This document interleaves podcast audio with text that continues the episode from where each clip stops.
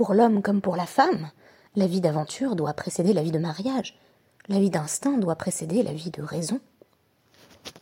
Léon Blum, du mariage. Du mariage est un essai rédigé par Léon Blum en 1905, puis paru en 1907, alors que le célèbre homme politique est encore conseiller d'État. L'ouvrage fera scandale.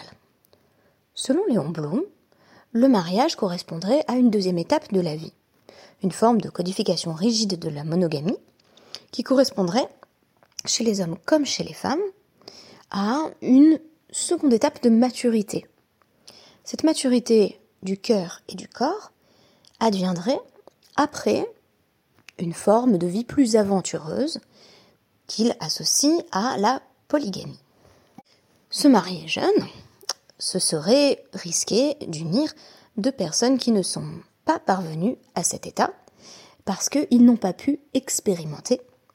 En d'autres termes, si vous avez déjà entendu cet argument euh, de personnes qui sont encore euh, assez jeunes et affirment je dois d'abord faire mes expériences avant de m'engager et par conséquent vont préférer enchaîner les conquêtes pendant un certain nombre de temps avant d'imaginer même pouvoir construire une relation sérieuse, vous penserez sans doute qu'il s'agit euh, de quelque invention récente. En réalité, euh, dès le début du XXe siècle, Léon Blum défendait une position tout à fait similaire. Léon Blum est d'ailleurs en train d'essayer de répondre à la question de l'infidélité. Selon lui, il y aurait moins d'infidélité si les époux étaient mûrs au moment du mariage et avaient déjà fait leurs expériences ayant quitté la phase d'instinct polygamique. En effet, on tend naturellement, une fois à l'âge un peu plus avancé, vers la monogamie.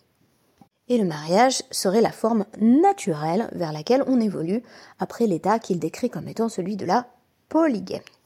Ce qui est étonnant, bien entendu, dans euh, le développement de Léon Blum, c'est qu'il étend ce raisonnement aux hommes comme aux femmes. Il était assez courant, bien entendu, que les hommes aient une vie sexuelle euh, active avant le mariage. En revanche, cela été fort mal vu euh, pour les femmes. Euh, la thématique du bonheur dans le couple est aussi une réflexion sur les mœurs qui touchent la bourgeoisie française du début du XXe siècle. Et on peut dire que ici, Léon Blum brise certains tabous, même si évidemment, bien qu'il fût juif, la théorie qu'il développe nous semble éloignée euh, de tout idéal conjugal euh, du mariage au sein du judaïsme. Et pourtant, c'est du côté de la liberté individuelle et du socialisme qu'il faut trouver les principales inspirations de Léon Blum, avec un mérite, toutefois celui d'envisager une égalité homme-femme, ce que fera d'ailleurs, me semble-t-il par la suite, le judaïsme orthodoxe en exigeant à l'heure actuelle des hommes comme des femmes, euh, de n'avoir justement eu aucune expérience. Bien entendu, on connaît également les arguments inverses, que toutes ces expériences polygames peuvent être avilissantes, décevantes au mieux, qu'elles créent un horizon d'attente démesuré euh, par la suite, qu'elles invitent à lire euh, la relation qui va devenir la véritable relation maritale en palimpseste, avec une sorte de prise en compte de toutes les erreurs du passé, Bref, que de catastrophes qui peuvent advenir quand on ne fait pas le choix hein, de la kedusha, de la sainteté, qui est celui de chercher immédiatement un partenaire pour le mariage. Ce qui m'a intéressé principalement ici, c'est que euh, le mariage tel qu'il est décrit euh, par Léon Blum, qui sera d'ailleurs cible euh, d'attaques antisémites, par exemple d'André Gide, qui, dit que le livre de Léon Blum lui semble être une habile préface à tout le théâtre juif euh, d'aujourd'hui. Cet ouvrage, disais-je donc, présente une seule euh, similarité avec euh, le cadre qui émane de notre tradition. Alors, j'ai mentionné certes une forme d'égalité homme-femme, qui n'était pas forcément entièrement avérée d'ailleurs à l'époque de la Guémara, mais qui en tout cas semble être un présupposé dans nos milieux religieux. Mais l'autre caractéristique majeure et définitoire, me semble-t-il, c'est le fait de définir le mariage par la sexualité. En réalité, dans le cadre euh, de la société bourgeoise dont traite Léon Blum, on pouvait tout à fait envisager d'avoir le mariage pour la procréation, C'est le cas euh, bien avant l'avènement de la bourgeoisie française. On peut déjà envisager cela euh, dans les sociétés antiques, y compris en Grèce antique. On a le mariage avec une sexualité procréative, ou même une fois que la procréation a eu lieu, un mariage qui est un mariage social, donc destiné à maintenir les apparences, tandis que la véritable sexualité récréative, elle aurait lieu dans des aventures extra-conjugales. Bien entendu, là encore, plus pour les hommes que pour les femmes. Il est bien vu que les femmes restent fidèles à leur mari, mais sociologiquement, ce n'était pas nécessairement le cas. Or, ici, à travers le DAF 76 euh, de la Macérette Guitine, on va avoir tout à coup euh, la question de la fréquence euh, des rapports sexuels dans le couple, qui va apparaître. Jusqu'ici, on ne parlait pas tellement des situations qui avaient pu conduire à un divorce, on nous donnait pas, euh, comment dire, d'aperçus détaillés des querelles euh, qui avaient conduit euh, jusqu'à la séparation. La séparation était, pour ainsi dire, le point de départ de la réflexion. Et tout à coup, puisqu'on évoque toujours les méthodes de divorce Altnai, des divorces conditionnels, il va être question d'un mari qui dit, si pendant 30 jours je ne reviens pas, pourrait sous-entendre, si on n'a pas de relation sexuelle pendant 30 jours, eh ben tu pourras euh, prendre ce document conditionnel et ce sera ton guet, ce sera ton acte de divorce. Donc la question c'est est-ce que en fait l'absence de sexualité peut conduire au divorce? On a déjà euh, bien entendu une toile de fond tirée du traité Nédarim euh, qui avait posé un certain nombre de cas où on avait déjà évoqué le fait que pour, pour, pour comme pour Beth Shammai, on va avoir une, une impossibilité pour le mari de faire un éder, de faire le vœu, ne plus avoir de relation sexuelle avec sa femme du tout. Donc on sait déjà que l'arrêt de la sexualité euh, amène au divorce. C'est-à-dire que les sages vont contraindre un mari qui dit qu'il ne couchera plus avec sa femme à divorcer. Euh, bien entendu, euh, la chose vaut en sens inverse. Une, femme qui ferait un vœu similaire, subirait le divorce que son mari pourrait lui imposer le cas échéant, mais ça, ça semble moins révolutionnaire puisque c'est plutôt le mari qui est à l'origine donc euh, de la transmission de l'acte du divorce. En revanche, l'inverse, de nous dire qu'on force le mari à divorcer, c'est plus ridouchique, il y a quelque chose de, de plus innovant. Et on avait également vu qu'il y avait une fréquence qui était fixée pour les rapports sexuels selon la profession. Euh, alors, 30 jours, c'est pas du tout une norme universelle, euh, notamment pour les sages. Les, les sages pouvaient, lorsqu'ils étaient éloignés de leurs épouses, passer bien plus de temps que cela sans avoir de relations sexuelles, puisqu'on envisageait la possibilité que les épouses sacrifient une partie de leur bien-être y compris physique, pour que le mari puisse étudier. À l'inverse, un homme qui euh, est inactif, euh, qui est rentier, euh, qui n'a pas d'obligation devrait avoir des rapports sexuels tous les jours. Donc tout ça, ça nous définit le cadre habituel de la centralité de la sexualité dans le cadre du couple juif je vous le redis, ça semble être euh, vraiment d'une banalité effroyable. Si je vous dis, bah oui, le mariage, c'est la sexualité, vous me direz, bah évidemment. C'est d'ailleurs l'une des manières de contracter mariage, c'est la bia, la relation sexuelle à but de sainteté. Oui, mais d'une part, ça le reste. D'autre part, ce n'est pas une sexualité purement procréative. Euh, et enfin, euh, il s'agit d'un engagement donc continu, non seulement cette fois-ci du, du mari envers sa femme, mais d'une condition qui peut conduire au divorce. Alors, on va évoquer l'un des cas de la Mishnah, euh, dans le DAF 76, euh, qui est le suivant. Harezegiter, Kolzman, chez Evor, euh, mi Keneged Panair, Shloshimion. Ce sera ton get, voilà, divorce conditionnel qui vaudra rétroactivement. si le mari ne parvient pas à se montrer devant sa femme dans un délai de 30 jours, alors soyons dans la littéralité vraiment de l'expression, Harezegiter, ce sera ton get, Kolzman Sheevor Mikeneg Paner Shoshimium. Euh, si, dans tous les cas où, je m'éloigne euh, Mikeneg Panair de ton visage pendant 30 jours. Ça veut dire quoi? Si je suis pas là pendant 30 jours, tu prends le contrat et c'est ton acte de divorce.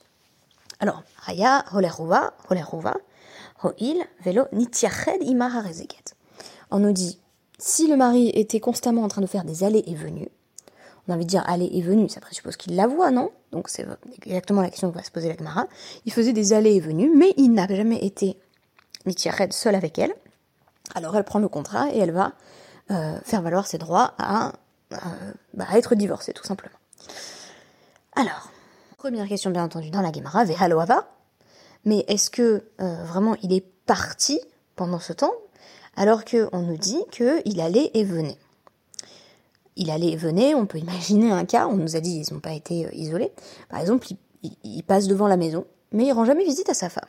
Alors, Amar Ravuna, Mae Panair Tashmish.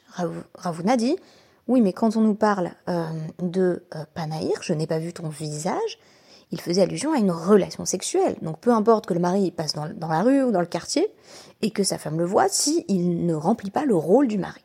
Et le rôle du mari, c'est tashmish, c'est la relation sexuelle. Euh, et cette fois-ci, la notion de panaïr, ton visage, va être interprétée comme euh, donc une forme d'euphémisme, euh, lishna me'alia naket. C'est-à-dire que ça désigne en réalité panaïr shelmata, le visage inférieur. Alors, on distinguerait en effet deux visages, le, visage féminin, qu'on pourrait entendre d'ailleurs au sens lévinassien, et comme on parle de, lèvres euh, à la fois euh, pour la bouche et pour l'appareil génital féminin, il y aurait un visage, euh, comme s'il y avait une autre modalité de la rencontre qui pouvait se produire seulement à travers le rapport sexuel. Or, ça, eh ben, il n'a pas rempli cette partie-là du contrat. Sous-entendu, le divorce est prononcé si le mari a délaissé sa femme pendant 30 jours et qu'il avait dit si je suis pas auprès de ton visage, avec cette idée, là encore, de visage génital, de visage d'une autre relation qui se joue dans l'intimité sexuelle, eh bien on ne sera plus un couple et peu importe si euh, on passe au, marché et qu'on se voit tous les jours. En revanche, Rabbi Yochanan Amar, Leolam Panaïr Mamash. Non, selon Rabbi Yochanan, on veut dire littéralement, Panaïr c'est le visage, donc la présence de sa femme. Donc, euh, Mi Katane, Hare Zo euh, Megoreshet.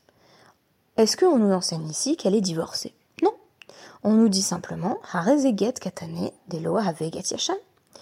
Du fait que le mari passe par là, euh, ça reste un get, euh, mais ce n'est pas un get yashan. Alors un get yashan, c'est un vieux get. Un vieux get, c'est un get qui est révoqué, donc qui peut plus être utilisé, euh, notamment parce que la condition a été annulée. La condition, c'était si je ne me présente pas devant toi pendant 30 jours, or là, bah, il s'est présenté ou lechi malot latine yame havakita. De sorte que si euh, à l'avenir il se passe 30 jours sans qu'il se présente devant elle, eh ben elle pourra toujours dire ça fait 30 jours qu'il n'est pas venu. Donc euh, cette fois-ci c'est en sa présence. On aurait euh, une centralité moins forte, en l'occurrence de la relation sexuelle pour la définition du couple. je pense d'ailleurs que ces définitions peuvent varier en fonction euh, des couples et des, modalités de relation. Je pense qu'il y, a certains couples mariés qui diront c'est absolument essentiel. La, sexualité euh, est, vraiment définitoire à tout moment de notre relation, avec euh, les quelques exceptions que l'on connaît, qui peuvent être liées à Nida ou à une naissance par exemple. Mais sinon, la, la, sexualité est vraiment le ciment de notre couple, par opposition à simplement une idée de présence. Le mari n'a pas rempli un devoir de présence.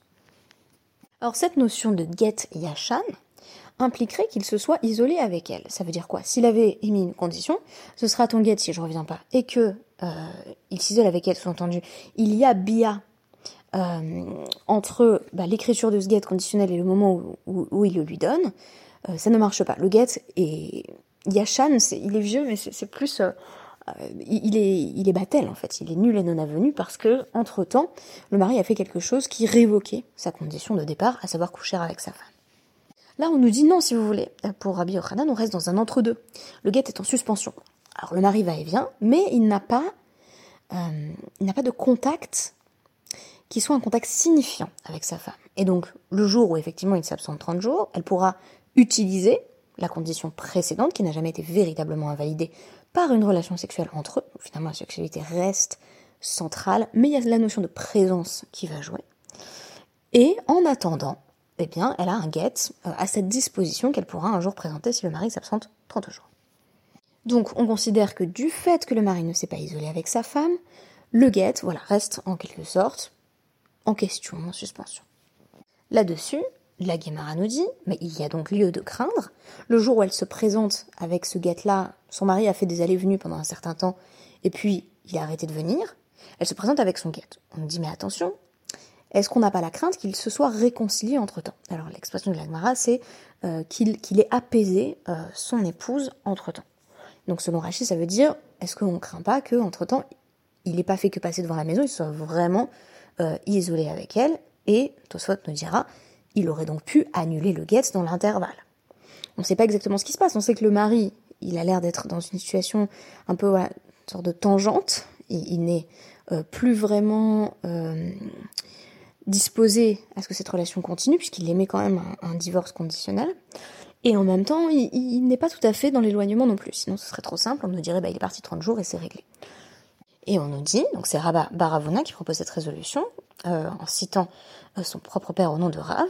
Non, on ne soupçonne pas que quand il est revenu, enfin quand il faisait ces petits passages comme ça, euh, il se soit réconcilié avec sa femme, qu'il l'ait apaisé, et qu'il se soit isolé avec elle, et donc il est potentiellement coucher avec elle, puisque le Tana de la Mishnah, donc le sage qui enseigne cette Mishnah, part du principe que si la femme présente son guette en disant non, non, il n'est pas revenu, le mari va admettre que c'est le cas, donc il, la croit pour dire elle-même non, la relation n'est pas allée mieux. Très intéressant, puisque finalement, ce get altnai, c'est une manière, non pas du tout de faire du chantage comme on avait pu le voir dans certains cas que j'ai brièvement évoqué hier, où le mari dit écoute si tu veux ton guette tu me donnes de l'argent ou tu me rends un objet qui m'appartient, euh, ou encore euh, bah tu vas devoir allaiter ton enfant, ou tu vas devoir euh, servir mon beau-père, voilà, enfin servir son beau-père à elle qui est le père du, du mari.